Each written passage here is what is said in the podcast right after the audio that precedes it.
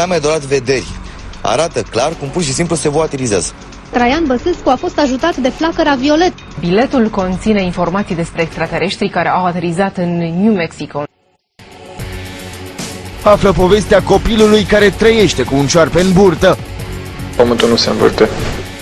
Ești avantajat de tranzitul lui Jupiter prin zodia ta. Întotdeauna percepția creează realitatea. Pentru 42% dintre români, soarele se învârte în jurul pământului. Bolile sufletului netratate, așa spunea și Freud, devin boli organice.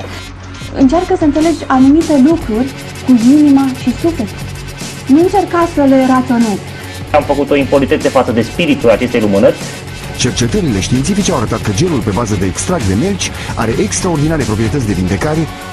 Crezi că în ultimul minut ai auzit o grămadă de aiureli? Noi de la Sceptici în România credem că da. Dar hai să vedem împreună dacă este așa. Bine ați venit la Sceptici în România, episodul 59 cu Edi. Miruna. Și video. Yay! Yay! Uh, acest episod îl începem cu un anunț destul de important. Uh, începând cu episodul 60, episoadele m, următoare din Sceptici în România vor avea 60 de minute. Să zicem că intrăm în era 60 cu 60, dacă vreți. Uh, și nu promitem că la episodul 90 o să revenim la 90 de minute. Uh, motivele ar fi mai multe. Uh, în primul rând, uh, timpul asta redus al episoadelor ne va permite să venim mult mai bine pregătiți cu subiectele la înregistrare. Uh, chiar dacă subiectele vor fi mai puține ca număr, sperăm că se va simți un salt uh, al calității informațiilor și uh, abordării subiectelor în, uh, în episoadele care vor urma. Uh, mai mult, suntem conștienți că o oră și ceva reprezintă pentru mulți o barieră psihologică și uh, pentru alții chiar practică, pentru că n-au timp când se ascultă atât de mult la o singură, să zicem, într-o singură uh, strigare. uh, și chiar ni s-a cerut în mod repetat reducerea duratei episodelor.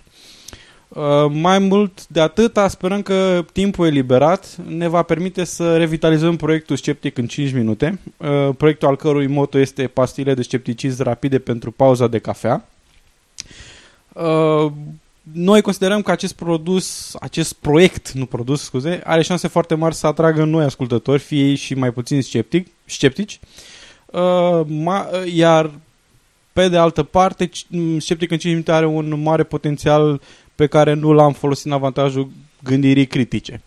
Uh, ideea e că e foarte ușor să dai cuiva un link la un episod de genul ăsta ca să, eu știu, într-o anumită discuție cu cineva, zice, uite, ia uite ce spun oamenii ăștia aici, uite și sursele așa mai departe. Hai că discutăm despre discuția noastră cu contradictoriu după ce asculți lucrurile astea.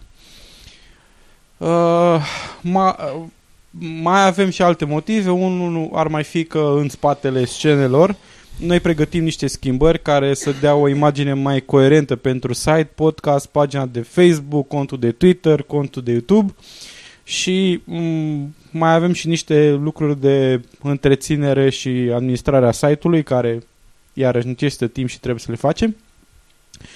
Uh, printre beneficiile acestor schimbări, uh, acum acestor schimbări de pe care spuneam mai devreme că sunt, se întâmplă în spatele culiselor, ar trebui ca orice comentariu de pe site să fie copiat și sincronizat cu unul de pe Facebook la fiecare dintre anunțurile inițiale ale episoadelor. Așa că o să putem să identificăm mult mai ușor cine răspunde mai repede la concursul despre cine vorbim, o să putem să legăm mai ușor, uh, să zicem, grupurile de oameni care discută, chiar dacă modul de interacțiune preferat este diferit. Uh, deci sperăm că o să fie spre bine această schimbare. Uh, dar lucrurile nu stau rău nici acum pentru că am primit o nouă recenzie pe iTunes. Da, ia uite. Yay! Și o evaluare de 5 stele. O, e, așa, Păi da. da, Deci ave- acum ave- avem- amenințările funcționează. Deci acum avem un total de 5 recenzii și 10 evaluări. Întotdeauna funcționează mai bine frica. Iar ultima recenzie este de la utilizatoarea numită Vorbăreața, care ne-a spus așa. Chiar îmi place acest podcast. Sunt convinsă că cere destulă muncă și felicitări pentru că vă mențineți frecvența și tonusul. De multă vreme vă ascult și am aflat lucruri interesante. După ce am aflat de voi, sunt mult mai atentă la reclame și chiar dacă sunt tentată s- uh, să cumpăr o dubioșenie, mă gândesc de două ori și răscolesc și arhiva voastră în căutarea produsului. Continuați. Excelent. Deci Excelent. e Fantastic. perfect. Excelent. Uh, Adică nu review, ci ceea ce face. Da, exact. Imediat. Uh, m, și sincer să spun, și mie îmi vine câteodată să cumpăr dubioșenii. Asta cred că ține de factorul uman. Uh, omul credul care răspunde instinctiv la poziție de autoritate, cred că e cel care ia frâiele în momentul ăla. Uh, și necesită un pic de efort intelectual să suprimi creierul reptilian și să f- folosești neurocortexul să fie așa un piculeț mai analitic în legătură cu propriile opțiuni. Dar sperăm cu ocazia asta, dacă vom reuși să revitalizăm proiectul Sceptic în 5 minute, chiar să ajutăm și mai mult uh, ascultătorii să facă Exact. alegeri informate, pentru că va fi mult mai ușor să caute în arhiva Sceptic în 5 minute pentru a găsi Și să informații găsească și să informațiile- găsească da, informațiile exact. de care are nevoie în momentul respectiv. Uh, un lucru referitor la ascultarea, ascultarea noastră uh, vorbăreață. uh, ne bucurăm că putem, fi- le putem fi de folos și eu personal mă bucur că răscolește și arhiva noastră. Asta înseamnă că nu a schimbat o autoritate pentru alta, ci că verifică din mai multe surse, sau cel puțin așa sper. Și vorbăreață-o și ceilalți ascultători să știi că să știți că noi greșim. Deci e posibil să greșim și noi. Încercăm să nu. Deci vă rugăm să ne corectați în cazul în care se întâmplă. Și de asta nu e bine să vă luați numai după ce spunem noi. Verificați și Acum, dumneavoastră. deci nu vă luați după ce spunem noi. Chiar nu vă luați după ce spunem noi. Chiar nu să vă luați numai după ce spunem Nu, noi. eu aș zice chiar să nu se ia deloc, să verifice chiar și ce spunem. Ce spunem, da. A, și asta e scepticismul. Bine, a, să nu tindă par, spre paranoia, dar nu contează. A, așa. Am mai avut un uh, comentariu de la Sceptilici, bine, mai multe comentarii de la Sceptilici, Sceptilici e foarte a- activ, dar printre altele uh, a spus așa, cred că se poate promova scepticismul uh, uh, oferind premii pentru cele mai bune filme sceptice în limba română postate pe internet. Uh, asta ca o parte din într-un comentariu un pic uleios mai mare în care sugera să facem un fel de concurs sau ceva de genul ăsta. da, ai dreptate, sceptilici. Pregătirile despre care vorbeam mai devreme din spatele culiselor cuprind și asemenea promovări.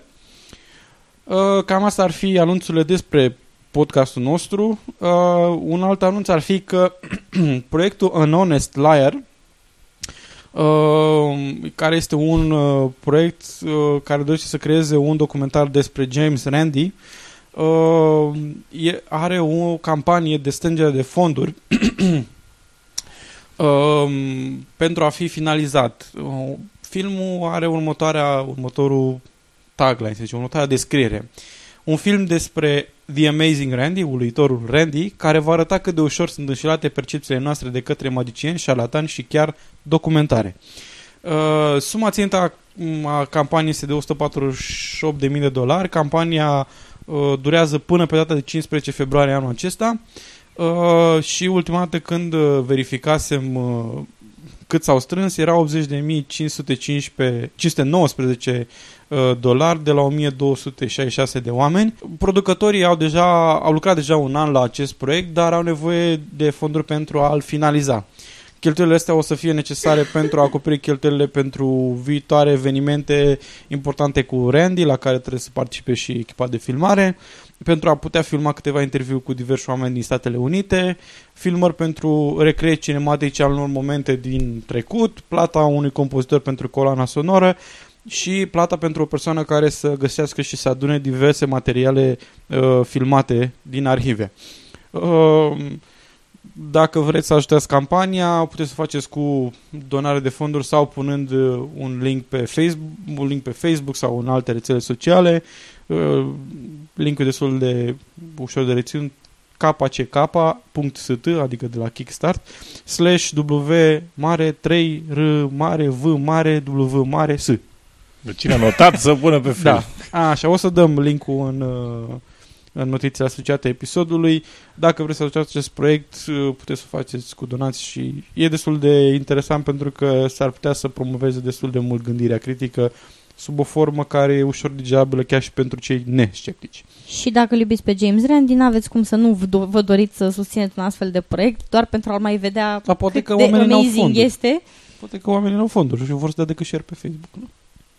Și un share pe Facebook merge, dar oricum, m, ca să-l vedeți cât de amazing este, Fii atent, cu cu doar 600 de dolari, adică mai puțin decât costă o ședință de o oră cu Carmen Hara, uh, puteți să...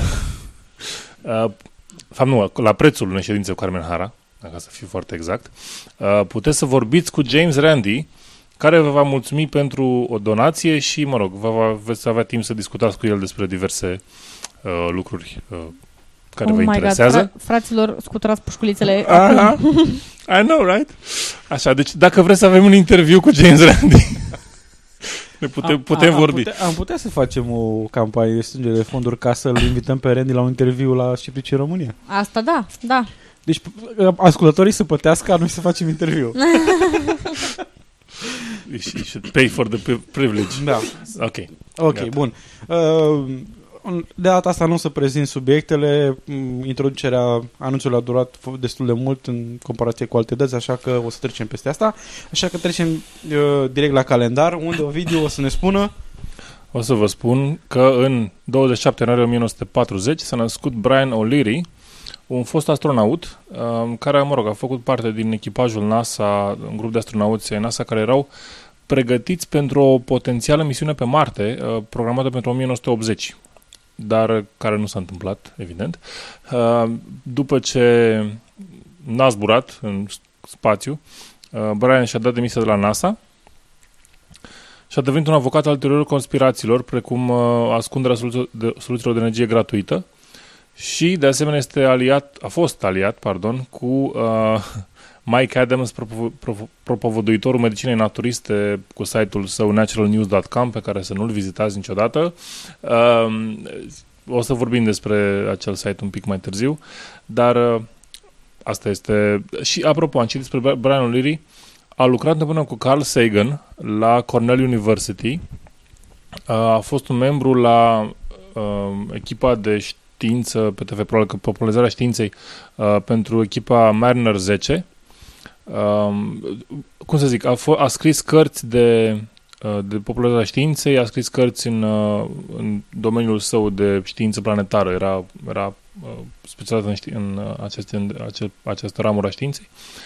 Uh, și până la urmă a ajuns să uh, creadă în uh, remote viewing, este o tehnică de vedere la distanță prin tot felul de bioșenii uh, și de prin, acolo... prin, prin metoda Prin- de, a, de a angaja imaginația. Da, prin metoda angajării imaginației, da. Uh, și de acolo a pornit o, o întreagă idilă cu conspirațiile și cu medicina alternativă, aparent. Da. Asta e. Ungodly love. Da. Ok, bun. Uh, După anunțuri, după calendar, scuze, uh, urmează de obicei pericole lipsite de scepticism. Episodul ăsta nu face excepție. Da. Uh, și avem o veste, o știre, o, o rușine pe fața umanității. Uh, un uh, oraș din Indonezia s-a decis să uh, Cred că e dea... provincie. Hmm? Cred că e provincie. Nu, este un oraș din provincia Aceh din Indonezia, Ah, ok, am înțeles. uh, un, care bu- este singura provincie din Indonezia uh, uh, care are legea Sharia. Uh, s-a decis să, primarul a decis să facă o propunere de, de proiect de lege uh, prin care să le interzică femeilor să călărească motocicleta În modul firesc obișnuit. Adică să se urce cu un picior de-a stânga și cu un picior de-a dreapta motocicletei, pentru că, uh, din punctul de vedere al uh, legilor și are al regulamentelor musulmane, acest lucru le-ar face pe femei să uh, pară a fi niște bărbați. Și pentru că, o, da, te- când te uiți la o femeie călărind motocicleta, ce te gândești? Un bărbat! Nu, eu mă uit la fundul ei. Știu, majoritatea bărbaților normal fac chestia asta, dar aici discutăm de oameni extremiști. Um, și pe, drept pentru care, bă, conform noului regulament, care ar putea intra în vigoare dacă va fi aprobat, uh, femeile vor trebui să meargă uh, cu ambele picioare de o parte sau de alta a bicicletei. ei, ei susțin, oficialitățile susțin că uh, acest lucru nu este deloc periculos și că oamenii nu fac accidente dacă stau în acest fel complet anormal pe motocicletă. Uh, eu aș susține că ei ar trebui să meargă pe motocicletă așa tot timpul și să testeze în mod empiric dacă într-adevăr nu se fac accidente așa, de, dacă poate de dimineața până seara să meargă așa. Uh, de asemenea, uh, alți clerici musulmani din uh, Indonezia au criticat această um, propunere, spunând, explicând foarte clar că nu există nicio mențiune în Coran sau Hadith de orice fel de da, modalitate calul, de călărire pe, a... Pe cal cum se stă? Pe, cum crezi că se stă? Așa, călărind calul? Please! Da, dar știi pe, că... Pe cal, pe cal se, e mai lat și există șeirele speciale care se foloseau Da. și în Europa în urmă cu Și nu câteva este secole. periculos Stăteau lateral. Stăteau lateral, da, femeile... Stăteau... Știți care e chestia? Până la urmă, cred că dacă ești cleric... Dar ce, ce e mai Sau- interesant că și la alea, din câte știu, era o chestie care trecea printre picioare. Deci, Da. De siguranță, de alta. Dar până la urmă, dacă ești fundamentalist islamic și te gândești ce, ce, care e cel mai lucru care se poate întâmpla dacă stă femeia aiurea pe motocicletă? Maxim cade și moare. E, mare lucru, e doar o femeie. Da, e o mare pierdere, exact. În, în, în, în contextul ăsta, adică, na, femeile în acest context religios uh, sunt, sunt uh, am citit pe un blog, zice, femeile sunt prețuite în islam. Uh, au fost prețuite la un preț nesemnificativ. Nu, dar uh, acum, discutând uh, strict uh, m, rațional, departe de faptul că acest lucru, ar, ace- o astfel de decizie ar trebui să ofenseze orice femeie care consideră că merită drepturi egale cu ale bărbaților, uh, discutând strict rațional, să presupunem că, într-adevăr, religia lor ar interzice în mod specific uh, acest, această modalitate de a călători cu motocicleta, da? Tu trebuie să iei în cont- Deși e îndoielnic, având în vedere că pe vremea lui Mahomet nu da, existau nu existau motociclete. motociclete. Mă rog, să, să presupunem. Eu presupun că ar exista clar o interdicție în cartea lor sfântă de a călări motocicleta în acest fel. Um, trebuie să te gândești la siguranța altor cetățeni în trafic. Ok, tu nu pui niciun preț pe viața femeii, dar dacă acea motocicletă cu femeia care stă pe lateral face un accident, pune în pericol sănătatea și viața multor altor participanți la trafic. Deci tu vrei să spui că în urma acestei măsuri este posibil să moară bărbați. Gândiți-vă măcar la bărbați dacă nu vă gândiți la femei. Da, dacă intră cu motocicleta într-un cleric musulman, ce te faci atunci? A fost voia lui Allah. Funera- funeralii de stat. Cred, cred că a fost voia lui Allah dacă se Ceea întâmplă ce e egal cu party pentru toată lumea, nu? Pre, presupunând că, într-adevăr, există hadith sau m, chestii în Coran care spune chestia asta, eu cred că se poate spune că a fost voia lui Allah să, să moară ăla sau ceva. Dar propun o chestie mult mai bună. Lasă femeia să meargă singură pe stradă și atunci ar mai trebui să meargă pe motocicletă cu bărbasul. Dar sigur n-a fost din cauza că ei considerau că m, femeia se excită în spate? Nu, nu, nu. Explicația oficială este că, și bă, pot să vă ci- citesc aici, uh, when you see a woman straddle, adică când vezi o femeie mergând cu un picior de-a stânga și un picior de-a dreapta a motocicletă, încălecând-o, practic, și looks like a man, arată ca un bărbat. Dar dacă stă pe o parte, arată ca o femeie. Dar și, deși, stai, inversul e valabil. Dacă, dacă un bărbat stă pe o parte, Da, uite, arată ar ca o trebui, ar femeie. trebui, da, ar trebui să dea o lege să fie ilegal ca bărbații să meargă așa pe Cred motocicletă. că o lege mai interesantă ar fi ca toate motocicletele să fie uh, motociclete pentru femei sau pentru bărbați.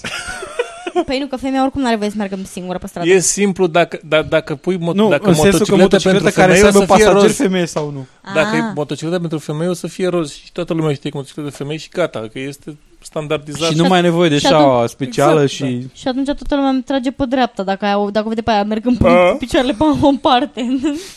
Oricum, oricum în zonele alea nu e mare problemă dacă se vede că e o femeie pe ea, pentru că oricum umblă într-un sac. da, exact. Adică nici nu prea îți dai seama cum stă cu picioarele, exact. ok. Hai să continuăm. Bun. Super. Super. Ce pot să spun? Uh, nu pot să spun decât că avem niște continuări uh, tematice, să zicem, ale unor subiecte pe care le-am abordat în uh, alte episoade. Prima este, prima continuare este legată de previziuni, profeții, apocalipse pentru 2013. Uh, Începem cu un articol din... Și anul ăsta o luăm de la capăt? Da. Oh, credeam că măcar un an de, de pauză. fapt, stai să vedem. S-ar putea Ah, să... ok, ok, stai da. să vedem. S-ar putea să nu fie chiar așa grav. Acum am să încerc să reproduc în vorbire ceea ce este transpus în scris pe pagina de la uh, jurnalul.ro Teribila profeție a lui Rasputin pentru 2013. Ce spune? Călugărul diavolului că se va întâmpla pe 23 august. Bun. Uh, a, mai întâi de toate am o înlămurire. Ce se întâmplă cu jurnalul.ro? De ce simte ei nevoia să țipe la cititori de la bun început? Chiar nu i-a învățat nimeni bunele maniere? În, în titlu se folosesc majuscule din ex- exces. Bănuiesc că v-ați dat seama că asta am încercat să, tra- să transpun eu în, uh, în, uh, cuvi- în cuvinte și în intonație ceea ce era scris. Ideea este că într-un titlu de 113 caractere, 46 din ele sunt majuscule în mod intenționat. 34 fiind spații. Deci, avem următoarele, raporta, uh, uh, următoarele rapoarte îngrijorătoare. Din titlu de a 40,7% din majuscule din titlu. Deci 47 de, 40,7% majuscule per titlu. Dacă excludem spațiile, deci caracterele utile, avem 58,22% majuscule. Un asemenea titlu și cu așa statistici îngrijorătoare nu poate comunica nimic altceva decât lucruri rele care vor urma să vină. Dintre aceste lucruri rele există câteva variante pe care eu le propun. Am să le numesc ipoteze. Uh, ipoteza A este că ce o să aflăm din articol este foarte grav. Ipoteza B este că editorul de la jurnalul.ro are, artit, are artrită și din cauza asta e dureros să apese pe caps lock când îl atinge accidental uh, și preferă să lase titlul cum iese acolo. Dacă accidental a apăsat pe caps lock, îl lasă așa că nu îl doare. Uh, pe de altă parte e posibil să aibă ceva probleme de sănătate care să-i creeze probleme de focalizare a atenției. Iar ceea ce vedem ar putea să fie ori rezultatul încercărilor lui de a se lupta cu aceste probleme de focalizare a atenției, ipoteza B1 zic eu, ori poate că uită sau na, pierde focalizarea atenției uh, atât de des încât uită când a folosit caps lock, când nu l-a folosit, dacă a vrut să-l folosească sau nu. Asta este ipoteza B2. Deci prima este că are probleme, încearcă să se lupte cu problema asta, a doua este nici măcar nu e conștient că o are. Ipoteza C este că jurnalul.ro a făcut un stoc masiv de majuscule și nu se teme să le folosească. Iar ipoteza D este că există o altă cauză. Cu aceste observații în minte, haideți să vedem ce concluzie eu, putem trage în urma... Eu, eu aș numi ipoteza de click. Atât. Eu am zis o altă cauză, nu știu. Bă, posibil să fie din Eu o altă numesc click și cred că de această boală gravă, click, suferă și realitatea.net. Mai suferă din când, cu siguranță suferă ProTV-ul din plin. Ok, ok. Bun, ține minte aceste observații și aceste ipoteze și să vedem ce concluzie putem trage în urma lecturii articolului. Așa că să citim articolul. Grigorie Rasputin, supranumit călugărul diavolului, a făcut mai multe profeții, iar unele dintre ele chiar s-au îndeplinit. Să presupunem că așa o fi. Celebrul rus a avut o profeție și pentru anul 2013, când a prezis că va avea loc apocalipsa, sfârșitul lumii. Acest lucru ar trebui să se întâmple pe data de 23 august 2013, când un foc va veni din cer și toată lumea va arde. Nici o ființă nu va rămâne în viață. După acest episod, pământul ar urma să fie un, gol, un loc gol, pustit. Printre profețiile făcute de Rasputin se număra se numără Revoluția Bolșevică, asasinarea țarului, aselenizarea, dar și dispariția comunismului. Eu zic că... Și, și, le-a și dat asta cu se... date exacte? Uh, ora? Ora la care va cădea comunismul în fiecare țară din blocul nu știu de est? dacă, nu știu, deci 23 august, nu știu de unde s-a tras concluzia asta, n-am văzut textul, uh, sunt niște linkuri care nu spun foarte clar uh, despre ce e vorba, uh, adică nu, nu, nu am văzut pe nicăieri să spună foarte clar, domne, urmează să nu știu ce. Ia zi, n-ai văzut pe urmează- niciunul un calendar cu un pointer here, apocalypse here. Da, da, sau să zică ceva de gen între luna martie și luna iulie din anul 1800 nu știu cât, Pregăt- o să se Ah, întâmple nu știu ce. Da, pregătiți-vă de apocalipsă. Da, e- exact. Adică, iar ăsta 23 august 2013, chiar nu știu de unde a fost luată această informație. Uh, oricum, cred că e mai interesant uh, să ne aducem aminte de ipotezele noastre. Uh, și având uh, în vedere lungimea total neimpresionantă a articolului, uh, cred că variantele B1 și B2 par să capete credibilitate. Vă reamintesc, variantele B1 și B2 sunt cele că uh, editorul ori încearcă să uh, se lupte cu problema de uh, focalizare a atenției, uh, iar B2 este că uită când ce a făcut, dacă a, fol- vrea să folosească caps lock, n-a vrut să folosească și așa mai departe.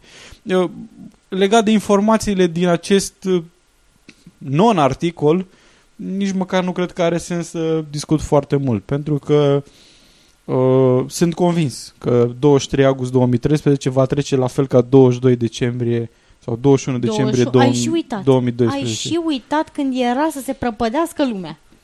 A, era, era să se strâmbe Pe, axa. pe și- marginea prăpăstii stătea. Da. Uh, Deci eu aș spune în concluzia acestui, uh, acestui segment uh, ca angajatorii sau cei care l-au angajat pe editor să fie foarte, să sprijine pe editorul lor, să-l ducă eventual să, la un medic să vadă dacă este în regulă, să-i acorde sprijinul lor, uh, suport emoțional și financiar, dacă este nevoie, să îl consoleze și așa mai departe. Deci, uh, cred că ar trebui să fim mult mai atenți la semnele evidente care ne înconjoară în legătură cu oamenii care lucrează alături de noi și trăiesc alături de noi. O, asta ar putea să ducă la o lume mai frumoasă și mai plăcută și cu mai puține apocalipse imaginate. Uh, cam atât am avut de zis la acest subiect, uh, dar vreau să știu, uh, dacă tot am vorbit de apocalipse, ce s-a întâmplat cu domnul uh, acela care spunea că pe 21 decembrie o să sară în gol și nu știu ce. Uh, pe scurt, un mare rahat.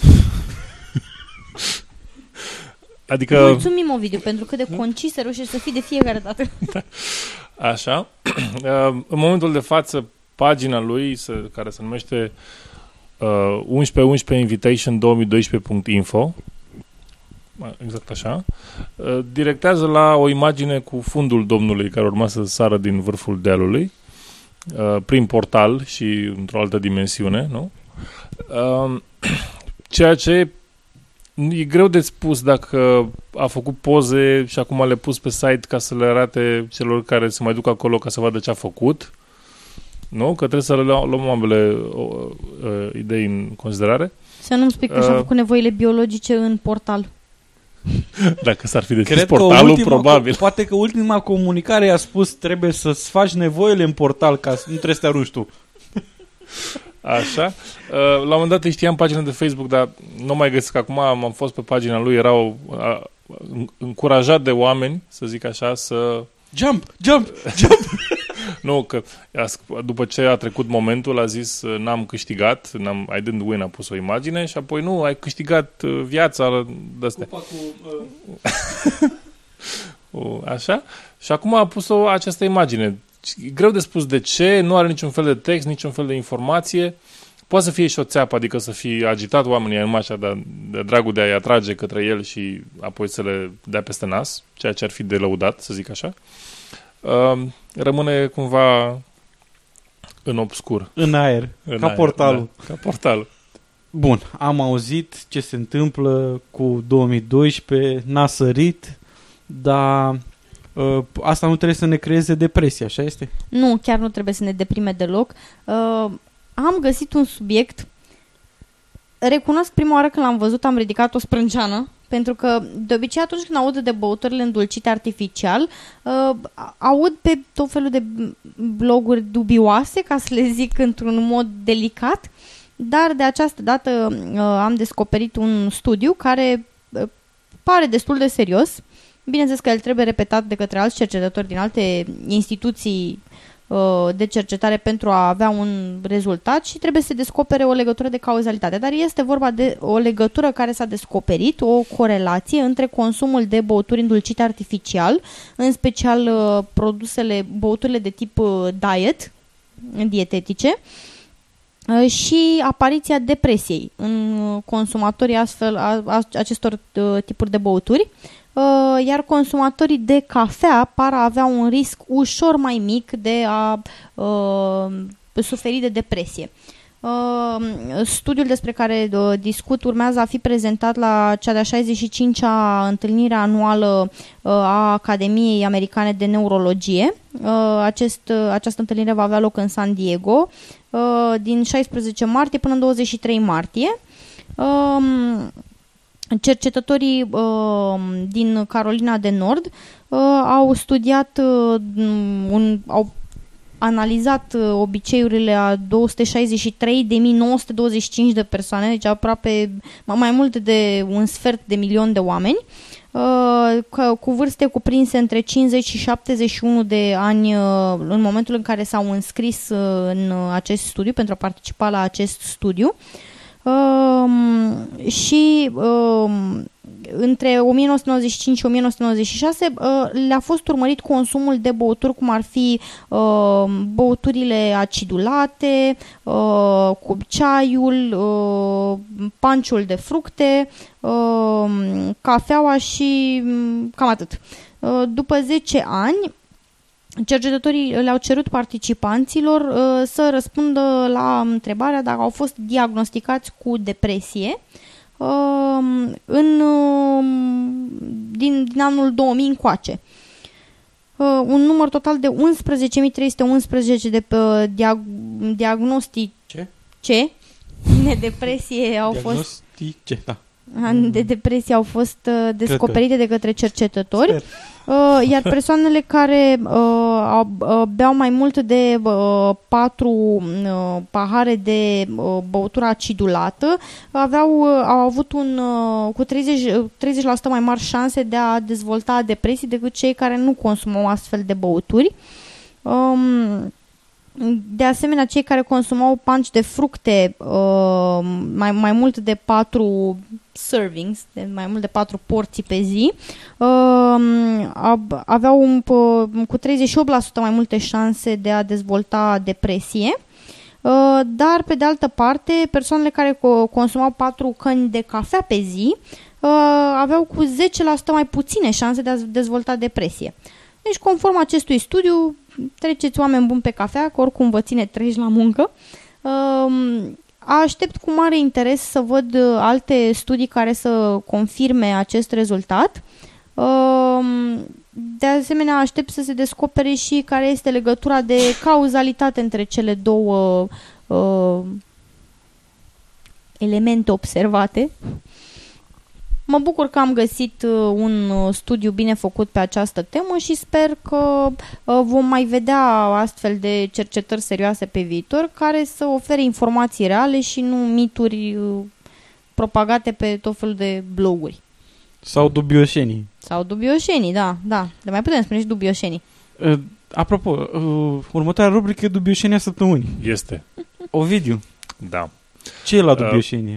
Măi, hai să fim foarte sinceri. Căutam subiect pentru dubioșenie săptămânii și cum sunt puține locuri în care pot găsi o dubioșenie serioasă. Sau poți să găsești o dubioșenie în mod consecvent. Consec- așa, consecvent. Uh, o, am mers nu. O, da. Sistematic. O, văd pe ce ești. da.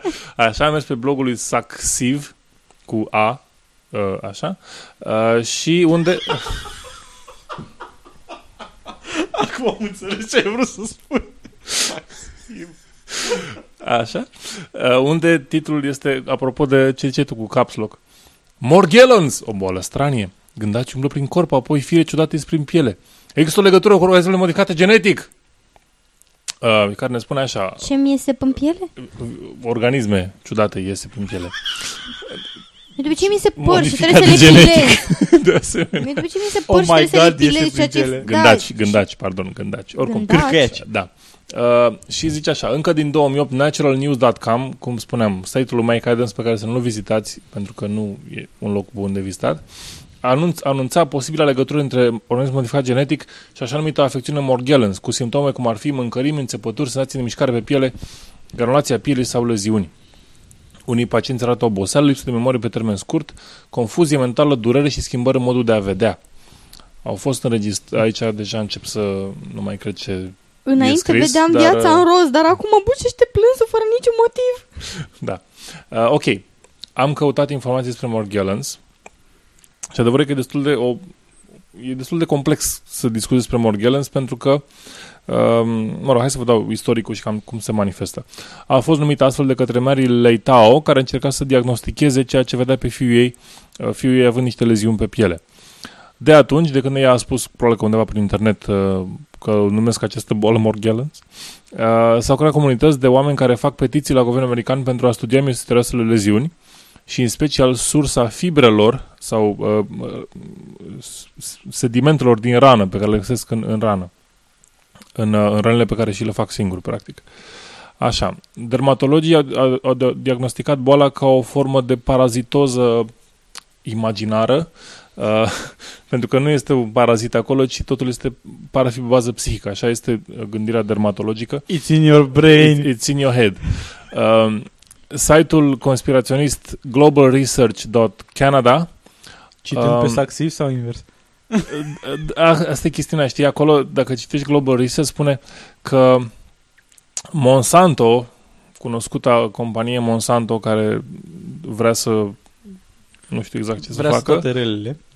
Vrea să toate relele. Um, a încercat ani întregi să ascundă adevărul despre, despre Morgellons, dar cu intensă căutare pe site-uri au găsit un articol, și aici vine The Kicker, Uh, cred că trebuia să zic mai târziu, dar o zic acum ca să vă distrați.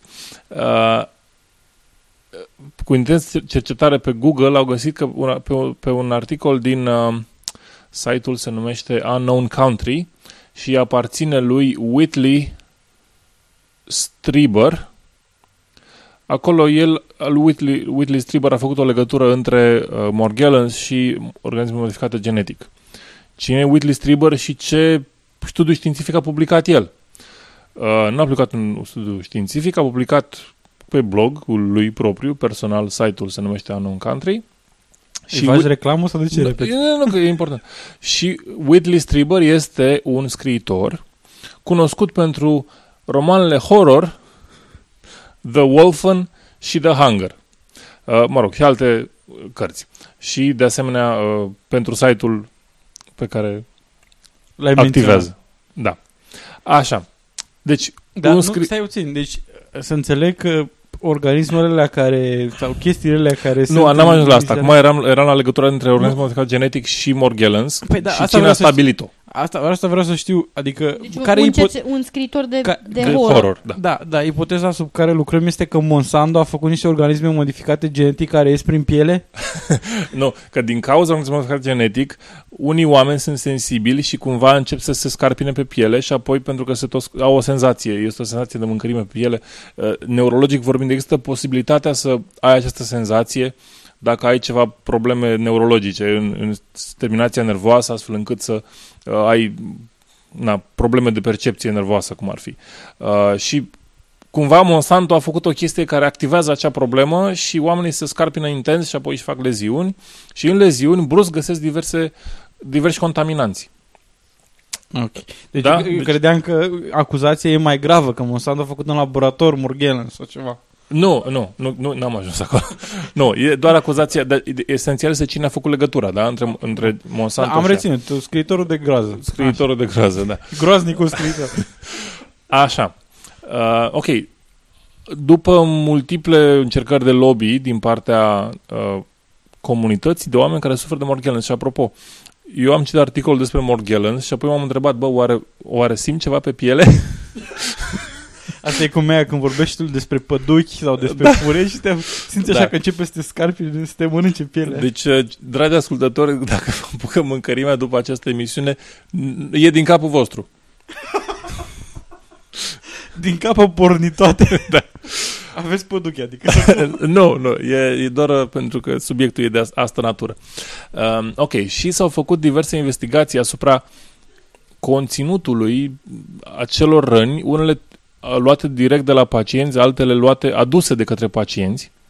Um, și s-a publicat articolul în uh, JAMA Dermatology, Archives of Dermatology este un jurnal destul de, destul de bine cunoscut.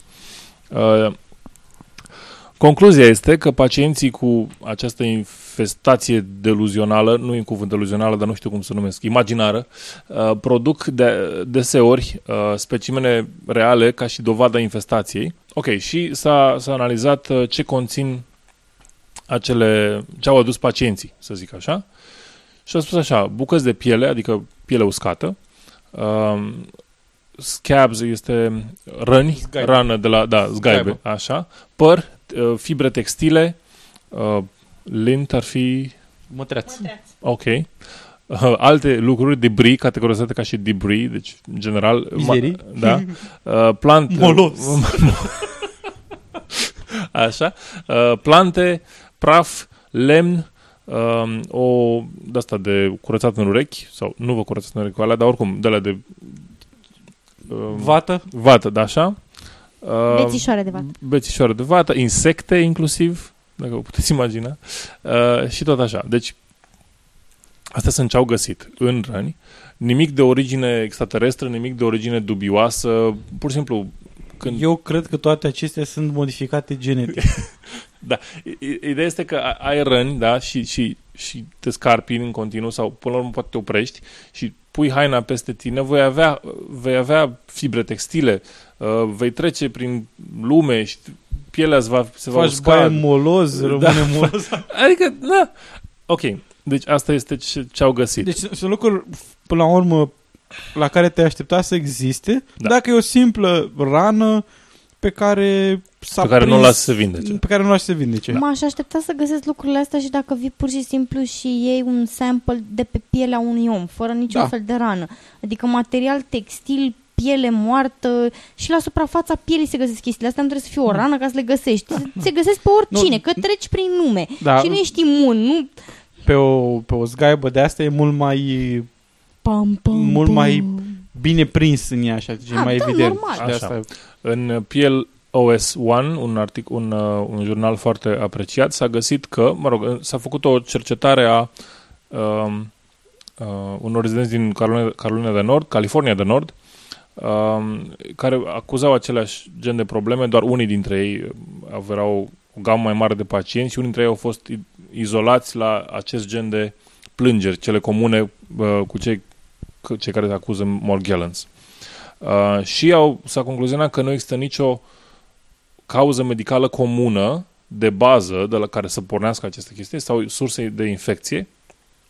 Uh, și deci, în mare, nu există nici, cum să zic, niciun numitor comun de la care să pornim. Hai să eliminăm uh, variola ca să nu mai fac copiii variolă, virusul variolă. Nu, nu există nicio cauză comună, nu avem ce să facem. Uh, ok. Și concluzia este, din punct de vedere al CDC, concluzia este că n-au ce să facă, este o chestiune mentală. unde Um, CDC înseamnă CDC înseamnă Center for Disease Control, adică Centrul de Boli și Da. uh, Control al bolilor din America. Um, evident, Ap- este... Apropo, o conspiraționiștii poate să tragă concluzia de aici că guvernul controlează bolile și cât de frecvent le dau drumul la liber în, în, în societatea asta, e clar. Da, da. Așa. Uh, Este de discutat sau vă Na, puteți, putem discuta despre modul în care oamenii văd um, o boală psihică sau, mă rog, o, o chestiune asta unde psihicul este implicat. Um, adică, na, noi acum am spus, ok, o boală psihică și dacă e cineva care ne ascultă și suferă de, sau s-a auto-identificat ca suferind de Morgellons, ce ar trebui să facă? Să zică, gata, mi- a, acum sunt lămurit, e din capul meu, uh, mă duc, uh, beau un suc și mă liniștesc. E dificil din punct de vedere psihologic pentru că trebuie să treci peste ceea ce s-a creat de-a lungul timpului fără să ai sprijinul comunității sau societății în general care spune, băi, dacă tre- hai că am clarificat, dar e în capul tău. Get over it. Și ea- asta e discuția în care uh, oamenii din medicină se duc către Morgellons. De ce putem face pentru oamenii care au această problemă uh, și să ajutăm să-și revină, să ajungă la o calitate a vieții normală, uh, fără să îi îndepărtăm spunându-le e în capul vostru totul. E o chestiune de, de meditat, să zic așa. Plus că m, există un... uh, La nivel social există o, o stigmă Da, uh, legată exact. de bolile de natură mentală. Cu toate că e foarte dubios și nu, nu prea are sens, pentru simplu motiv că, na, creierul este un organ al corpului, la fel cum se poate îmbolnăvi stomacul sau intestinele sau, uh, eu știu, mușchii sau orice altceva, la fel de ușor se poate îmbolnăvi și organul cu care gândim, procesăm și așa mai departe. Sistemul nervos e tot parte din corpul uman. Dar na, asta este... Probabil că va trebui să treacă mai multă apă pe dâmbovița până, să, o s- până o să reușim să trecem peste chestia asta. Da. Da. Uh, acum a venit momentul pentru rubrica Scepticism pe neașteptate. Rubrica la care Oh, nu! eu sau unul dintre noi, de data asta este, este eu, Ești, este tu. Da. este eu, care dă un text și îi provoacă pe ceilalți doi să spună uh, cât de credibil li se pare și de ce nu li se pare credibil sau de ce li se pare credibil ceea ce am zis eu sau cel care propune textul. Ok. Studiu. Numărul ideal de parteneri sexual din viața unei femei. Află care e. Uh, Începe foarte prost în, în sensul științific acest articol pe care îl citești.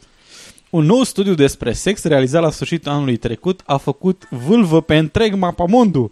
Specialiștii au intervievat o mie de femei pentru a descoperi care este numărul ideal de parteneri sexual din viața acestora. Astfel, cercetătorii au ajuns la concluzia că numărul ideal de parteneri sexual pe care o femeie ar trebui să îi aibă în- într-o viață, probabil din cauza că poate să aibă mai multe vieți, este de 10. Potrivit sexologilor, femeile care au avut mai mult de 10 parteneri sunt considerate necuvincioase, iar cele care au avut mai puțin sunt considerate neexperimentate. Un alt studiu realizat în Marea Britanie, dar în urmă cu un an, arăta că bărbații fac sex de-a lungul vieții cu de două ori mai multe persoane decât femeile. Însă la acea vreme, sondajul național al sănătății scotea la ivală faptul că numărul ideal de parteneri sexuali din viața unei femei este 5. Cercetătorii adaugă că numărul partenerilor sexuali s-a dublat deoarece fetele din ziua de azi sunt încurajate de la vârste fragede să facă uh, să facă să se îmbrace cât mai provocator. Probabil că să facă în plus.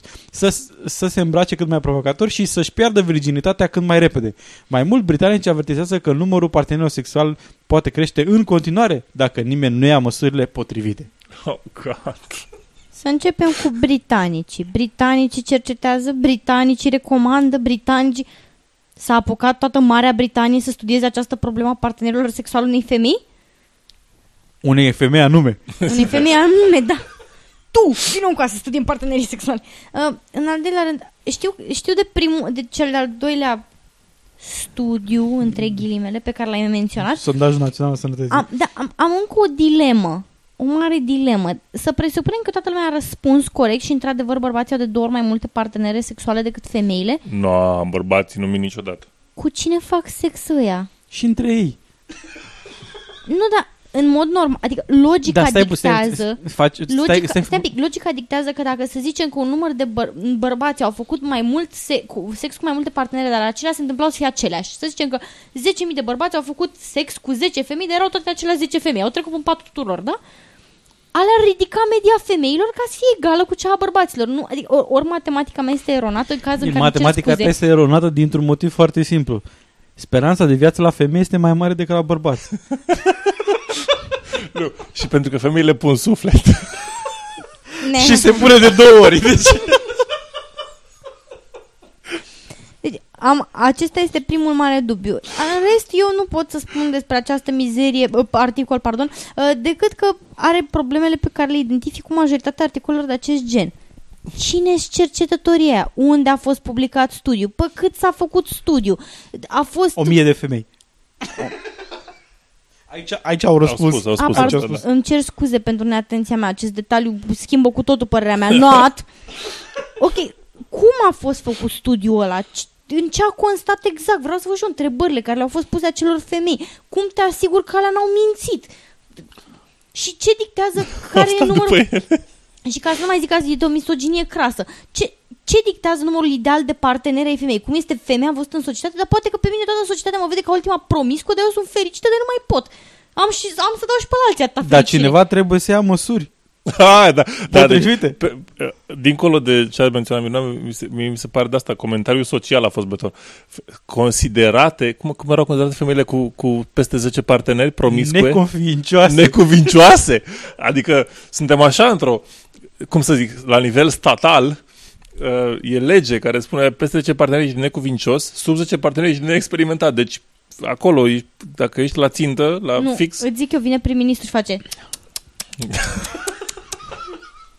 Așa, de- adică e, e, pare o fie de asta o presiune. După aia, comentariul la fetele din ziua de azi, știi, tineri din ziua de azi sunt așa niște curve. Ai impresia că e făcută de o mamaie de, de nervoasă care stă mereu cu ochii pe vizor. Eu, uite, domnule, cum se îmbracă fetele din ziua de azi. Nu eram așa de... Noi ne îmbrăcăm, eram mai sfioși și mai respectuoși, maică. Și apropo, Păi, Da, nu spune așa. când studiază să se și... îmbrace cât mai provocator și să-și piardă virginitatea cât mai repede. De la 3 ani sau ceva. Da, ce înseamnă cât mai repede? Ce... De la 3 ani. E, Așa, și în, în al doilea rând, unde este studiul care determină ce, când, când devine un bărbat promiscu și când este neexperimentat? Păi e acolo, la dublu, știi? Deci când este la, la 20, La 20. este... Nu, deci- la peste 20 e promiscu 20 și sub- 21. 20 și 21, că sunt ambele, sunt acolo. Dublul 11 este 22. Da. Nu e 21. deci la 22 e promiscu. Deci, Deci bărbatul are, are, are o rază mai mare de acțiune. Deci dacă, dacă după 20 de partenere te căsătorești cu a 20 și cu a 21 chiar dacă, dacă ar fi Concomitent? legal, cu- da, dacă ar fi Te legal, căsătorești și- concomitent cu amândouă? da, dacă ar înțeles. fi legal, de asta am menționat, Așa. ești bine, nu ești promiscu, ești bărbat de casă. Dar asta nu crește numărul uh, de parteneri Nu că oprește, oprește la a 21. femeilor. Păi ele treaba lor. Ești La tine au la 10 și gata. Amândouă în același timp. Am înțeles. Nu, E- mă gândeam e- dacă între ele Eu- e voie să aibă interacțiuni sexuale, că apoi crește Nu, num- nu, ca numărul la- și e devine ca la brusc, mormoni. devin brusc amândouă promiscu și atunci ai nevoie să dai divorț. Stai mă, Eu- dar stai puțin, dar parteneri sexuali sau parteneri bă, sexual masculini, de sex opus? Uh, Nu parteneri e- sexuali. Da, ok. E, Poate sunt la 9 atunci și ai loc de, loc de tine și una de alta. Eu Trebuie să fie propun, la 8 ca să Da, aibă la și opt, da, bărbatul la și opt. femeia Da. al doua.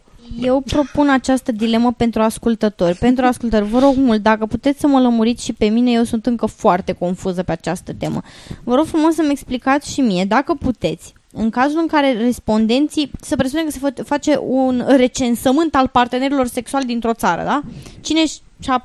Și mișto ar fi o întrebare la recensământ de genul ăsta. Așa. Uh, Care este numele ultimele noastre 5 parteneri și parteneri sexuale? pre- presupunând că la aceste... Dați-ne, vă rog, și telefonul. Presupunând că populația, ceea ce este rea- re- reflectă realitatea în majoritatea cazurilor, uh, că populația feminină și masculină sunt relativ egale, chiar este, dacă nu perfect. populația este, sau Uh, populațiile sunt. Că populațiile, îmi cer scuze, că populațiile sunt uh, egale ca număr, relativ egale, nu neapărat perfect egale. Cum este posibil, dacă responden, de respondenții au, dat, au spus adevărul, ca femeile să aibă un număr mediu de 10 parteneri și bărbații de 20 de partenere? Presupunând că n-au făcut sex bărbații între ei, bineînțeles, că atunci în cazul ăsta se explică foarte multe. Deci dacă au făcut toate Special în Asia. Mică. Nu, în Asia, mai Orientul Deci, Mijlociu. în, în Marea Britanie ai număr egal de femei și număr egal de bărbați, faci un recensământ ca să-i acoperi pe toți m, uh, din răspunsuri, uh, din răspunsurile persoanelor heterosexuale, îți rezultă că femeile au făcut sex cu, în medie cu 10 parteneri și bărbații au făcut sex în, este în medie cu 10 ghicitoare, parteneri. Cu, ghicitoarea du- mea. cu 20 de parteneri. Deci vă rog eu frumos, cineva să mă lămurească și pe mine, că matematica mea nu funcționează până sunt, acolo. Sunt, sunt convins că există o explicație. Și cred că e mai simplu decât îți imaginezi tu. Ca să încheiem acest subiect, uh, da, într-adevăr, ați pus punctul pe ei, cine sunt cercetătorii, cum sunt, de unde discrepanțele astea, plus faptul că mie mi se pare, mie mi s-a părut uh, ciudat că în prima, deci conform acestui ultim studiu, presupunând că studiul există și e real și așa mai departe, uh, numărul ideal e 10, anterior era 5. adică e o discrepanță cam mare între aceste valori. La, la câți ani diferența asta nu... Păi, tocmai că nici măcar această informație nu apare, nu apare informație cine sunt cercetătorii, nu se spune nimic altceva decât că spune o mie de femei și spune o mie. De regulă în studii nu sunt o mie fix, sunt Pentru că o se mie iau- cinci, da. se iau Și 97, pentru că, în general, 997, se iau un număr mai Poate mare un- și poate un unele studiu- renunță, nu mai participă. Da, și ideea este că uh, acest articol, am senzația că e de fapt un, un genul ăla de articol care de fapt reclamă mascată și a fost preluată doar m, în primele două paragrafe sau primul paragraf, uh, insuficient că se vadă uh, numele site-ului la care se făcea reclamă. Pentru că există tot felul de, de reclame în astea mascate în care spune că femeile din ziua de azi preferă un om care vrea bani, nu știu ce, nu știu cum, nu știu ce. Sau Și- femeile din ziua și de deci- azi speră și să se- aibă un corp ca al Milei Cunis. Da, și se întâlnesc și caută parteneri în cele mai neobișnuite locuri. De exemplu, online. Uh, m- site, și apoi spune proprietarul site-ului nu știu care, care nu știu ce, nu știu cum și de fapt e o reclamă mascată la un asemenea site. De unde rezultă și uh, o- Asta e o explicație destul de naturală pentru faptul că nu se știe care sunt cercetătorii ăia. Numărul ăla e fix așa, foarte uh, dubios Rotund, de 1000, foarte rotund. Uh, discrepanța între, să zicem, media care e cunoscută de la surse cât de cât serioase față de alte surse mai puțin dubioase, că e posibil să fie inventate sau e posibil să fie, na, pe asemenea site-uri sunt femei care într-adevăr sunt mai active sexual din motive diverse, fie că le place, fie că sunt angajate financiar în această schemă, dar uh, da, cam asta e ideea. Uh, Da, reclamă zici. Da, eu cred că e reclamă. da, eu Reclamă, cred că zici, e reclamă. Uh, și acum, dacă am vor- văzut de, de cum e prin Marea Britanie, să vedem cum e prin România și nu la capitolul sex, uh, ci la niște oameni care pot să facă sex, dar mai greu. România pe locul al treilea în topul supraponderalilor din Europa. Uh, cred că realitatea a băut din a, apă din același troc din care a băut uh, jurnalul.ro pentru că s-au molipsit la capitolul uh, majuscule, dar nu suficient. Cred că au băut decât o gură. Bun, România se află pe locul al treilea în Europa cu 5% din populație supraponderală și 25% obeză, afirmă lector dr. Ligia Alexandrescu, specialist în nutriție, într-un comunicat de presă transmis duminică. Uh, articolul este din duminică 2 decembrie 2012. După cum arată stati- statisticile Institutului de Endi- Endocrinologie CI Parhon din București, România a urcat pe locul al treilea al supraponderalului în Europa, aceasta după ce în 2003 statisticile europene ne clasau pe locul 23 în privința procentului de persoane supraponderale cu tot cu obezi. Specialiștii pun ascensiunea nefericită a țării noastre în topul european al supraponderalelor, în special pe tema, uh, pe seama trecerii prime generații fast food de după 90 în rândul adulților. Statistica Institutului CEI Parhom arată că 30% dintre românce sunt supraponderale și că 2% dintre bărbați au greutate peste normal. Și la capitolul obezitate infantilă, cifrele sunt îngrijorătoare, 40% dintre copii fiind obezi. Din păcate, majoritatea celor care au probleme cu greutatea își doresc să scape de surplusul ponderal peste noapte și refuză să înțeleagă că așa ceva nu este posibil. Așa se explică faptul că peste 80% dintre cei care mi se adresează au urmat cel puțin o dietă de înfometare, au slăbit și au crescut apoi în greutate mai mult decât la începutul dietei. Au, auzi pauză, dar nu prea se pupă cifrele astea. Uh, da, am să spun chestia asta. Ok, bine. uh, ați observat bine, da? nu, se, okay. nu se Ok. pupă cifrele.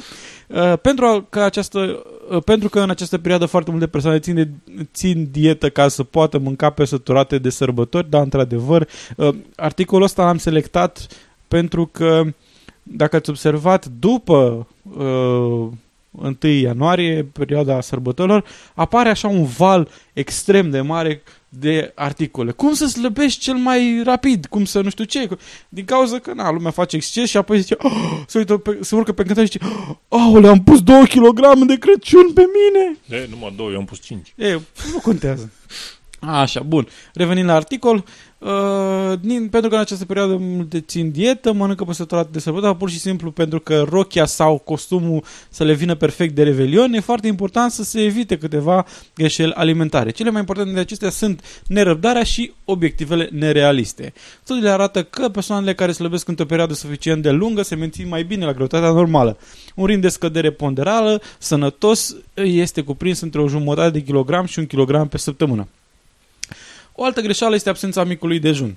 În condițiile în care consumarea zilnică a unui mic dejun copios este esențială pentru furnizarea energiei necesare a organismului încă de dimineața și pentru prevenirea apariției poftei de dulce. Cantitatea mare de alimente constituie altă greșeală. Uh, așa, nu știu dacă are sens să citesc chiar până tot, să dăm, să caut, să ajung la zone unde sunt chestii mai clare. Uh, hidratarea insuficientă este o altă greșeală, deoarece pentru controlul greutății și pentru menținerea stării de sănătate se recomandă un aport mediu de apă de 30 de ml pe kilogram în corp în 24 de ore. Uh, asta am spus pentru că asta apropo de chestia cu consumați cel puțin 2 litri de apă în fiecare zi. Uh, cei 2 litri, uh, probabil cum, după cum v-ați dat seama, pentru că sunteți ascultători noștri și prin definiție este un piculeț mai deștept decât ascultătorii lor, ca să parafrazez un alt slogan, uh, cei 2 litri poate să provină și din ciorbă, uh, fructe, fructe legume și alte chestii de genul ăsta. Așa, conținutul mare de grăsimi, această greșeală poate fi evitată prin citirea atentă a etichetelor produselor, uh, Uh, excluderea elementelor pref- uh, preferate nu face decât să stimuleze pofta față de aceste alimente și să producă un sentiment de frustrare. Asta e legat deci, de da, dietele restrictive și așa mai departe. Bun, mâncat în oraș niște, și așa a, mai Îmi vine departe. și mie să pornesc așa de te las pe tine. Mâncat în oraș, nu știu ce, bun. Uh, în ceea ce privește înfometarea, atunci când dieta zilnică, în dieta zilnică există un număr foarte redus de calorii, mai puțin de 1400, metabolismul începe să încetinească viteza ardelor. În plus, în momentul în care se renunță la înfometare, kilogramele se depun imediat și chiar în număr mai mare, susține dr. Ligia Alexandrescu. Uh, și cam asta a fost articolul. Ei, după cum ați a observat și o video mai devreme, cifrele astea nu prea se uh, bat una pe alta, ca să zic așa, pentru că se spune că 30% dintre români ce sunt supraponderale și 20% dintre bărbați sunt supraponderali, uh, 40% dintre copii fiind obezi, pe când um, la început se spunea că România se află pe locul al treilea în Europa cu 5% dintre populații, 5% din populație supraponderală și 25% obeză. Deci uh, 3% dintre românce și cu 20% dintre bărbați, sigur nu ajunge la 50%. Exact, asta zic, da. Asta, asta este... Și, și nici cu, adică cu, și cu ceilalți 40% dintre copii, că da. copiii nu sunt așa mulți. Exact. Oricum, evident, matematica ne învață că dacă vrem să ridicăm media unor numere, trebuie ca unele dintre acele numere să, te, să depășească acel prag. Și dacă da. vrem să ajungem la 5%, trebuie să avem cifre de peste 5%. Dacă primii au fost 30, 20 și 40. Deci mai avem nevoie de alte procente ca să ridice uh, populațiile astea pe undeva mai sus. Mai mult de asta, eu am căutat uh, informații despre statistici de, despre obezitate în uh, Europa și am găsit uh, de la Eurostat, uh, care este un uh, institut de statistică în Europa, um, mai multe informații interesante. E posibil ca aceste informații să fie un piculeț cam în urmă față de ceea ce ar putea să aibă uh, la Institutul uh, de Endocrinologie. Uh, nu știu exact care sunt informațiile, este un comunicat de presă, nu știu care sunt informațiile complete, de unde s-a tras concluzia că poate că în București sunt mai mulți oameni, poate că în București procentul celor supraponderale este mai mare decât în țară. Și printr-o greșeală de extrapolare s-a ajuns, extrapolare s-a ajuns la concluzia că așa e la nivelul întregii țări. Da. Uh, ar putea să fie explicație. Ar putea să fie explicație că e, și alta că e o problemă de tipărire. Și tind să cred că este o problemă de neconcordanță pentru că în, în 2008-2009 um, numărul de persoane care sunt persoane mature, atât femei cât și bărbați, uh, de peste 18 ani, uh, care aveau cel mai mic număr de uh, de fapt țara cu cel mai mic număr de obezi din Europa în 2008-2009 era România. Ha. Având 8% dintre femei și 7,6% dintre, 7,6% dintre bărbați. Deci la nivelul întregii Europe. La nivelul uh, UE sau UE, de fapt, scuze. UE, okay. UE da. Uh, deci îmi vine greu să cred că o, această discrepanță între a fi să zicem, pe ultimul loc într-un clasament în care chiar vrem să fim pe ultimul loc da. și a ajunge pe primul loc în același clasament, mi se pare destul de dubios. Și patru ani? Da, să presupunem că sunt patru. Să presupunem că datele sunt chiar din uh, să zicem că în 2008 sau 2009 a ajuns la UE, să presupunem că sunt datele din 2007. Da? Ok. 2007-2013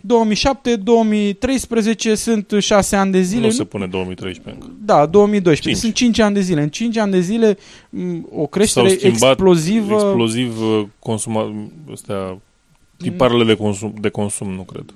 Nici eu nu cred, adică să ajungă Dubios. atât de mult încât să treacă peste 5%. Uh, Aș putea să accept faptul că, uh, să zicem, am ajuns la 3% dintre din, în întreaga Din populație. populație, Aș putea accepta chestia asta, dar peste 5% din populație ar însemna să te uiți pe stradă și să vezi în permanență persoane care sunt obeze, să fie... Unul din doi. Unul din doi, exact. Unul din doi. Iar în București ai așteptat să vezi mult mai mulți. Da. Pentru că n-ai o zonă mai bogată și e posibil să fie cazul să...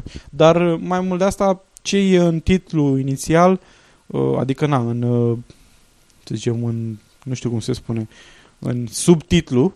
uh, Lead nu- se numește. Cum? Lead. Da, lead, whatever. Nu, nu știam care e termenul în română, ca și cuvântul whatever. așa, având în vedere ce este în, în lead, ca să zic așa, uh, și ce e în conținutul articolului, uh, sunt contradic- contradicții acolo și s- a, poate am putea să... Uh, De asemenea, fără să vreau să acuz, uh, Ligi Alexandrescu este medic nutriționist care oferă pe un site, nu știu undeva, uh, sfaturi de slăbit și a dat comunicat de presă.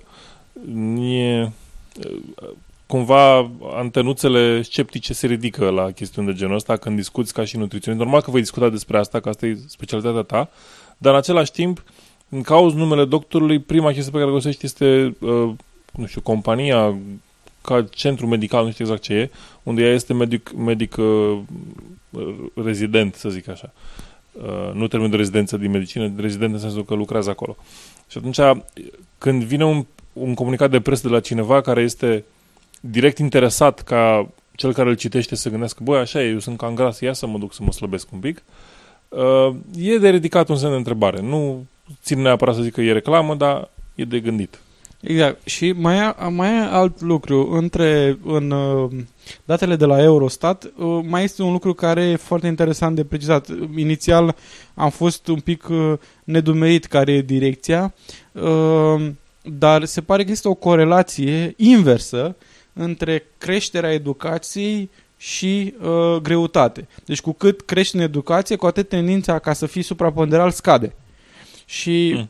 Uh, nu știu dacă populația se îndobitocește sau, se, sau crește inteligența ei, dar s-ar putea să s-ar putea să ne tragă într-o... Na, eu, noi sperăm că prin acest post- podcast vă facem să slăbiți. Da, da, corect. Asta e de fapt concluzia mea pentru acest A, articol. uite, asta e o, o reclamă bună. Ascultă Ai văzut? ce în România. Scazi un kil pe săptămână. Pam, pam. Uh, Nu, la două Înt- săptămâni. Între o, jumate, între o jumate de kilogram și un kilogram pe săptămână. La, la două săptămâni, că nu suntem așa de deși. Așa, bun. Da. Uh, și acum, dacă tot ne-am făcut reclamă, să zicem, îndoielnică, să vedem cum e cu o reclamă mincinoasă. Da, ă, tot la capitolul slăbit, pentru că nu e așa că majoritatea oamenilor își doresc foarte mult, consideră că nu au un corp adecvat, își doresc să slăbească, unii pe bun, pe motiv Pe au motive motive întemeiate, întemeiate, alții motive mai puțin întemeiate, pur și simplu lucruri pe care le văd la televizor și își imaginează că așa trebuie să arate toți oamenii normali cu un abdomen pe care ai putea să, nu știu, arunci cu zarul, să pice într-un mod uh, egal de fiecare dată, așa.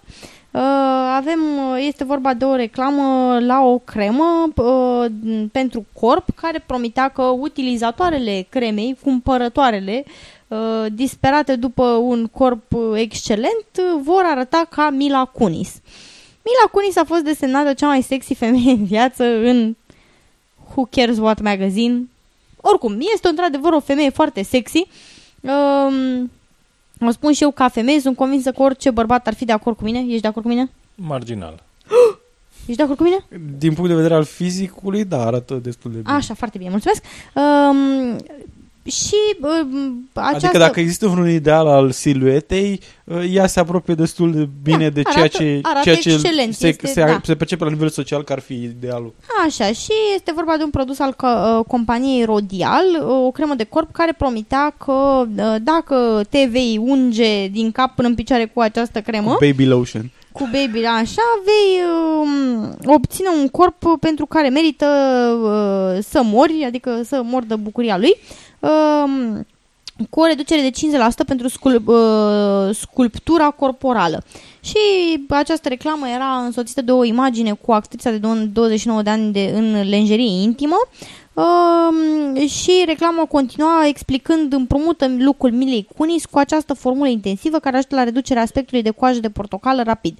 Aspectul de coajă de portocală pentru toți bărbații care ascultă și habar n-au ce înseamnă asta se referă la celulită. Femeile sunt obsedate de celulită și existența celulitei și mai ales de faptul că acea celulită s-ar putea să existe pe corpul propriu. um, Oh no! da. Uh, și uh, un tub de cremă de 200 de mililitri uh, costa um, aproape 400 de lei, dar autoritățile din uh, uh, Marea Britanie au considerat că um, această reclamă nu și-ar putea ține promisiunea făcută cumpărătorilor, pentru că un corp ca al Milei Cuni, să fim sinceri, nu se obține pentru că te freci cu cremă, se obține prin muncă la sală, dieta atent studiată. Să nu vă Și niște imaginați că genetică.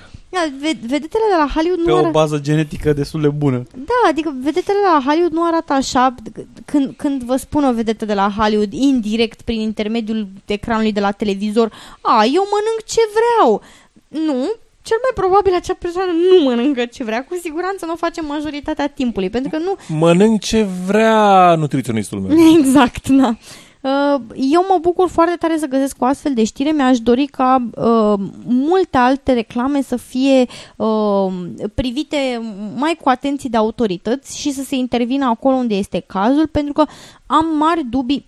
Clar, nu, nu sunt, n-am, n-am analizat eu aceste creme, n-am de unde să știu exact ce conțin, de obicei formulele lor nu sunt în, în întregime cunoscute, dar eu de fiecare dată când aud de creme care promit uh, reducerea ridurilor în proporție de ț și a, s-a făcut un studiu pe 60 de femei că, cu self-reported results, adică eu, eu vreau să văd reclame sincere. Și faptul că, nu știu, îți hidratează pielea nu e un lucru rău, e bine ca o cremă să-ți hidrateze pielea. Nu înseamnă că trebuie să-ți minți consumatorii, să le promiți că o să mai bun decât un facelift. Te freci cu crema și mai bună decât un facelift. Și atunci chiar sper pe viitor... Bisturiu sub formă de cremă. Da, și at- exact. Și atunci chiar sper să văd pe viitor mai, mai multe, o, o mai mare intervenție din partea autorităților de reglementare în, în aceste cazuri. Să, să se vină să se uite la reclame într-un mod obiectiv, să vadă, să... Tocmai am pierdut ascultătorii libertarieni. Aha. Da, dar, dar e de spus că în, în UK există un Advertising Standards Authority care poate să zică ia reclama aia de pe internet, de pe TV, de pe ziar și nu mai pui niciodată acolo și uite și o amendă ca să spice bine. La Să noi spice nu. bine la Un lucru foarte bun. Un lucru La noi foarte nu. bun, Cremă. Pentru că la noi ești invadat de tot felul de mizerii promovate ca fiind tratamente, soluții, creme, minune și așa mai departe. Paturi de jade. Patru deja. Da, uh, a- am, Știam că o să vă placă patul deja de când am văzut reclama. Da, da uh, continuând tema asta a supraponderabilității, uh, nu supraimponderabilității, suprapondera- Lității. supraponderalității a slăbitului, a îngrăsimii, a, nu știu, a excesului de greutate, aflăm de la realitatea un lucru șocant. S-a îngrășat până și kilogramul, domne.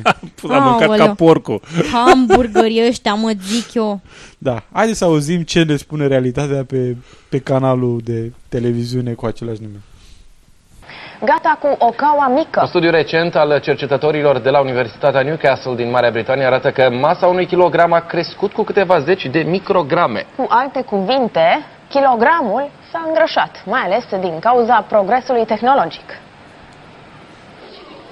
Descoperirea cercetătorilor a făcut mare zarvă în piața Crângaș din capitală. Tarabagii nici nu pot să conceapă că cineva ar putea umbla la valoarea kilogramului. Printre ei se află și tanti Dorina, care stă cu mâna pe cântar de dimineața până seara. Nu are are cum să se modifice. Dacă astea sunt cântarele noastre din mostră, moși lăsate, greutatea asta și cantitatea asta, nu avem cum să facem altfel de kilogram. Și dilema nu se oprește aici. Adică acum să fie asta mai grea decât are ea. Deci asta, de exemplu, are 150 de grame. Vreți să o fac de 200? Puteți? Păi nu pot să o fac. Cum vreți să vă fac de 200 de grame? Că nu am cum. Asta înseamnă să fără populația. Două tarabe mai încolo, Nea Sorin este ceva mai tranșant în opinii. Cum o modifică ei față de vechea lege? Dacă un kilogram are 1000 de grame, mai mult atâta ce vreți. Deci tot 1000 de grame are. La nivel științific, lucrurile sunt cât se poate de simple. Modificarea kilogramului este firească datorită progresului tehnologic, iar noua valoare nu ne va afecta. Nu contează neapărat cât cântărește kilogramul, atât timp cât toată lumea utilizează același standard, susțin cercetătorii de la Institutul Național de Fizică și Inginerie Nucleară Măgurele. Cele șapte mărimi fundamentale au fost redefinite și sunt în curs de redefinire în funcție de constantele universale. Ultimul care a rămas este kilogram. Pentru noi, oamenii de rând, mărimile și unitățile și aparatele de măsură cel mult vor deveni mai perfecționate și mai precise. Partea plină a paharului e că studiul cercetătorilor britanici îi ajută pe cei care au consumat mai mult de sărbători să scape de vinovăție. Eu, spre exemplu, în acest moment, sunt mai slab cu câteva zeci de micrograme. Da, a fost senzațională. Tipa aia care a zis cum să ia 9 kg nostru din mostră moș? a fost Acesta nu este kilogramul nostru, nici al... Și al urmașilor, urmașilor voștri. Noi care suntem aici cu kilogramul nostru din mostră moștri, deci și avea un cântar electronic din ultimii 10 ani maxim, așa. A fost genial. Da, cel, mai, cel mai fain mi s-a părut toată, în toată treaba asta că oarecum era insultător pentru săracii târgoveți, adică cumva îi, îi, îi, îi insulta că vor să înșele lumea. Știi, și oamenii luau poziția de apărare. Dar cum să fac eu treaba asta? Păi dacă ăsta e kilogramul, ce, dăm lege să se schimbe kilogramul? Nu, domne, eu sunt corect. Știi, cam asta era ideea care își transmitea Bun, de fapt ce s-a întâmplat în realitate? Că sigur nu s-a îngreșat da. gramul. În realitate, um, există un lume... Și aici nu vorbim despre postul. Da, da, în realitatea reală. Uh, așa. Există un standard identificat, se numește prototipul internațional de kilogram uh, și el este standardul pentru măsura kilogramului, adică uh, în momentul în care s-a setat un kilogram egal la 1000 de grame, s-a luat o bucată de, nu știu din ce e făcut, dar să zicem că s-a luat o bucată de plumb. Din platină este. Plat, așa, platină, bun, e platină. S-a măsurat până la un anumit standard, a zis, ok, asta înseamnă un kilogram, subdiviziunile ei înseamnă uh, deci, decagrame, nu? Decagrame subdiviziune. De, deci. Deci, micrograme și tot așa, tot în jos și apoi tot în sus. Asta este explicația pe scurt. Există un, un standard care are... De fapt, stai puțin că am vorbit prostie, că e kilogramul care e standardul și de, deca e sub. E sub, e sub. Da, e decagramul da. Gramul, decigramul. Așa. Uh, și evident, toate astea sunt o bucățică din, uh, mă rog, matematic vorbind, sunt o bucățică din kilogramul original. Uh, ok.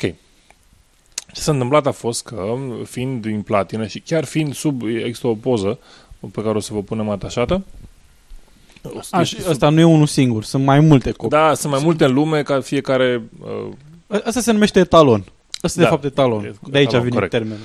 Așa. Uh, sunt mai multe în lume însă și toate au, ca să fim foarte sinceri, au greutate variabilă în, în nivel de micrograme, pentru că se acumulează pe suprafațelor, chiar dacă sunt bine protejate, se acumulează uh, aici depuneri. Se, da, e un termen uh, dificil. Se acumulează depuneri. Depuneri de hidrocarburi, le spun aici.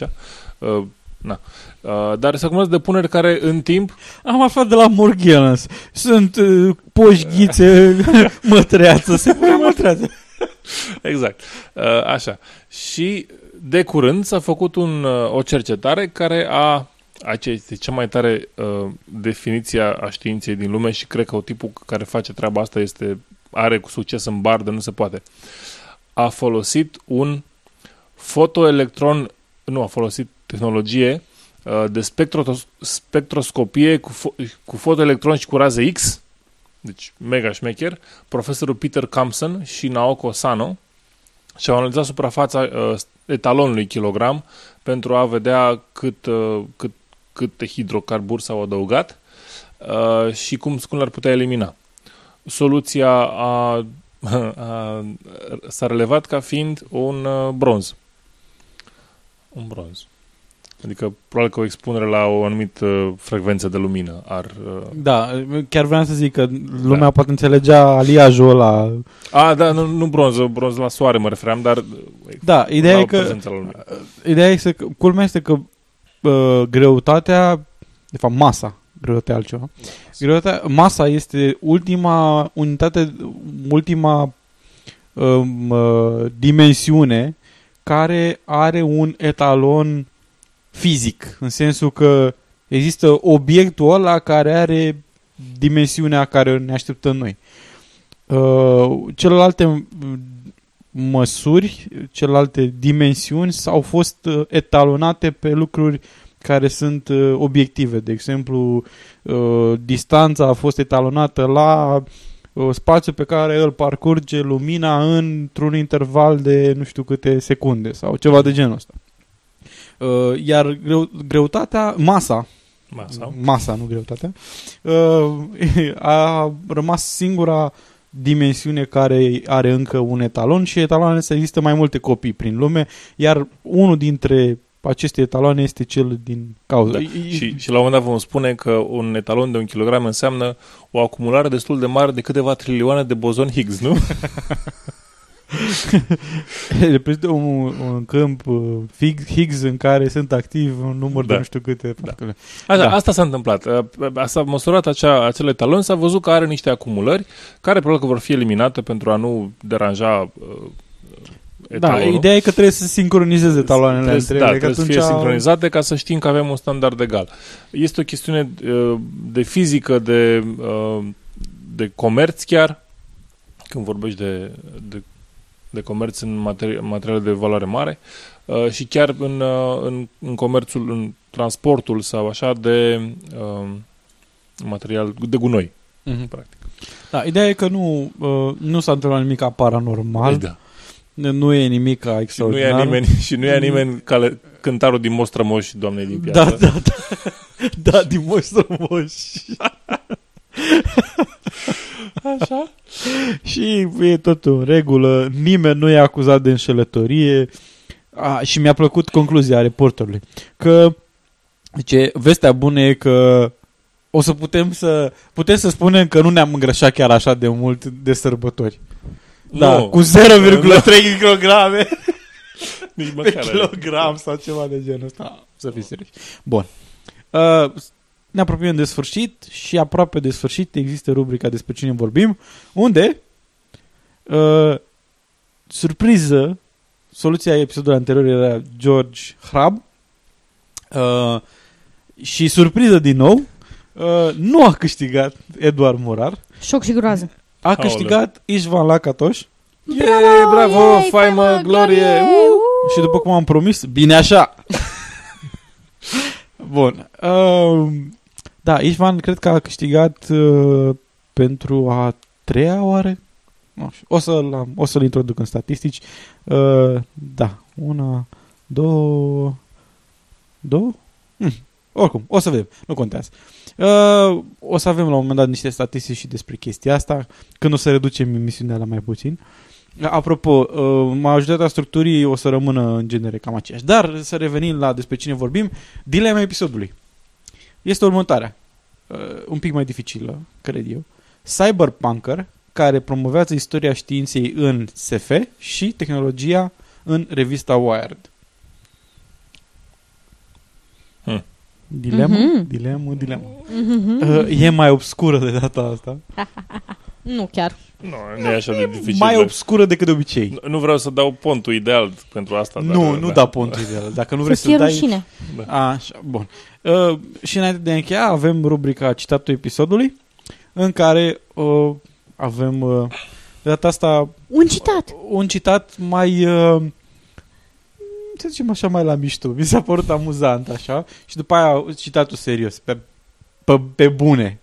Uh, într-un, într-un panel de discuții uh, undeva la o conferință, cred că la TEAM, uh, Banachek spune în, între comentariile pe care le făcea despre proiectul Alpha și uh, cât de etic este uh, faptul că intri într-o investigație și ceilalți nu știu că ești sub acoperire, spune așa.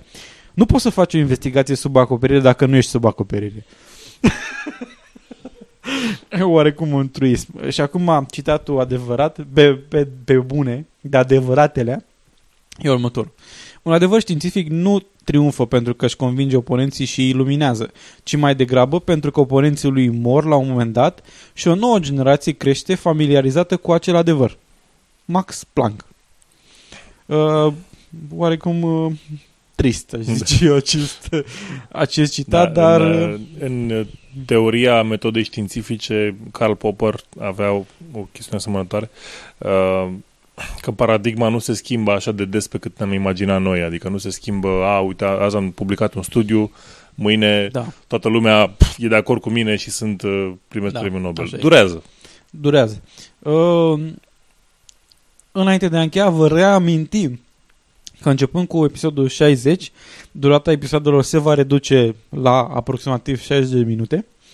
Uh, evident, numărul de subiecte pe care le putem le vom putea trata va fi mai, mai uh, redus, dar uh, putem să compensăm cu alte lucruri, sperăm să compensăm cu alte lucruri care sperăm să îmbunătățească uh, imaginea scepticii în România, uh, sceptic în 5 minute și uh, skep rap și mai multe asemenea lucruri. Și doar ca să nu se panicheze ascultătorii, să știți că una dintre aceste schimbări nu este plecarea lui Ovidiu. Ovidiu pur și simplu va lipsi la următor episod. Nu l-am dat afară. Ah, da, da, apropo, da, data viitoare nu, uh, nu o să fie o video, nu vă faceți griji, uh, nu reducem la 60 de minute că din Remain cauza... calm.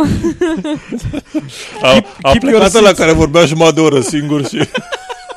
De-aia avem o oră. Eu nu plec. Nu, nu, eu, nu. Nu, E- e- Era convenabil să dai vina pe mine acum. Păi nu, că ai zis că ăla care vorbea singur o jumătate de Da, oră. da, era Da. convenabil să dai vina pe mine că eu lipseam. Te-am Ah. ajutat, te-am ajutat. Da, ok. Îți întinde o mână de... de... Îmi întinde o mână de ajutor și eu, îi da, Prietenească, și eu îi da. dau cu șutul. Da, Eu exact. îi dau cu piciorul. Bine. Bun. Cu acestea, uh, cred că putem să încheiem acest ultim uh, episod de 90 de minute. Uh, Dacă din sunteți anul- nostalgici vreodată, le puteți asculta pe cele 59, 58 anterioare. Cred că 50 și mai puține, pentru că primele chiar aveau 60 de minute, în jur de 60 de minute, da. dar nu contează. Bun, uh, am fost eu, Edi. Miruna. Și o video.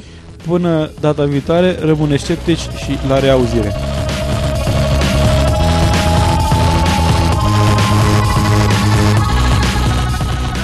Ați ascultat Sceptici în România. Pentru sugestii și comentarii ne puteți contacta la podcast.aronsceptici.ro pe pagina de contact sau în formular de comentarii pe Twitter sau pe pagina noastră de Facebook.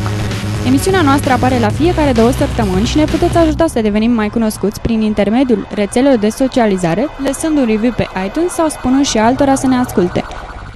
Muzica este oferită de Lenny Koshan sub licența Creative Commons.